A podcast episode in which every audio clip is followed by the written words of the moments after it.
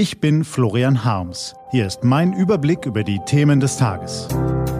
T-Online-Tagesanbruch. Was heute wichtig ist, Montag, 10. September 2018. Horst Seehofer ist seinem Amt nicht gewachsen. Hans-Georg Maaßen ebenfalls nicht. Gelesen von Barbara Butcher.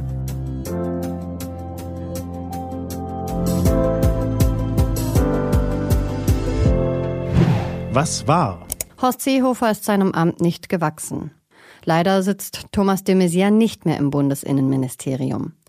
Heute sitzt auf seinem Sessel ein Mann, der seinem Amt nicht gewachsen ist, der es für parteipolitische Zwecke missbraucht, der erst eine schwere Regierungskrise anzettelte und nun durch den Regierungsbetrieb irrlichtert, dem die Angst vor der AfD und einem Debakel bei der Bayernwahl im Oktober die Knie schlottern lässt.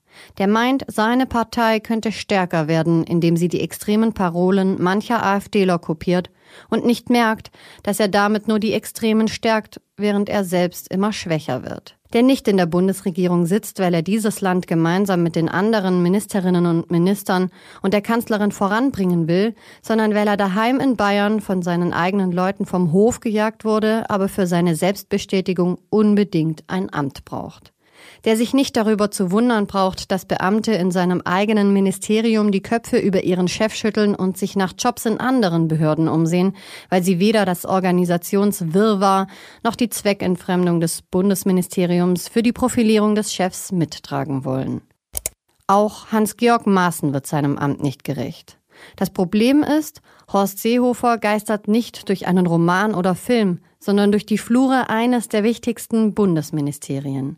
Bei ihm laufen die Fäden der deutschen Sicherheitsarchitektur zusammen. Er ist dafür verantwortlich, Polizeibehörden und Geheimdienste zu koordinieren und zu lenken. Aber auch da fehlt ihm der Kompass. Seehofer schützt den Chef des Bundesverfassungsschutzes, der das Gegenteil dessen tut, was ein Chef des Bundesverfassungsschutzes tun sollte, wenn er sich öffentlich äußert. Eine klare, unmissverständliche Botschaft zu kommunizieren. Stattdessen raunte Hans-Georg Maaßen, es gebe keinerlei belastbare Informationen darüber, dass in Chemnitz rechtsextremistische Hetzjagden stattgefunden hätten. Ein entsprechendes Video könne eine gezielte Falschinformation sein.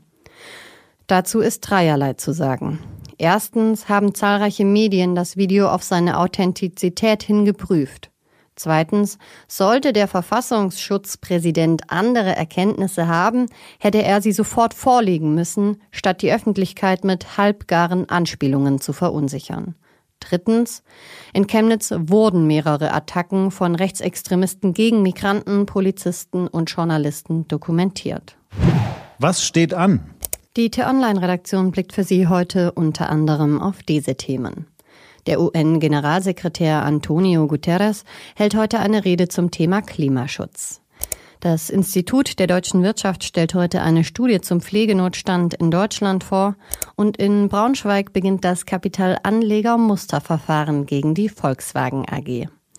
Diese und andere Nachrichten, Analysen, Interviews und Kolumnen gibt's den ganzen Tag auf t-online.de. Das war der T-Online-Tagesanbruch vom 10. September 2018, produziert vom Online-Radio- und Podcast-Anbieter Detektor.fm. Wenn Sie uns auf iTunes hören, lassen Sie uns doch eine Bewertung da. Vielen Dank.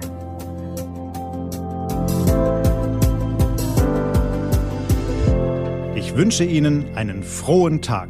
Ihr Florian Harms.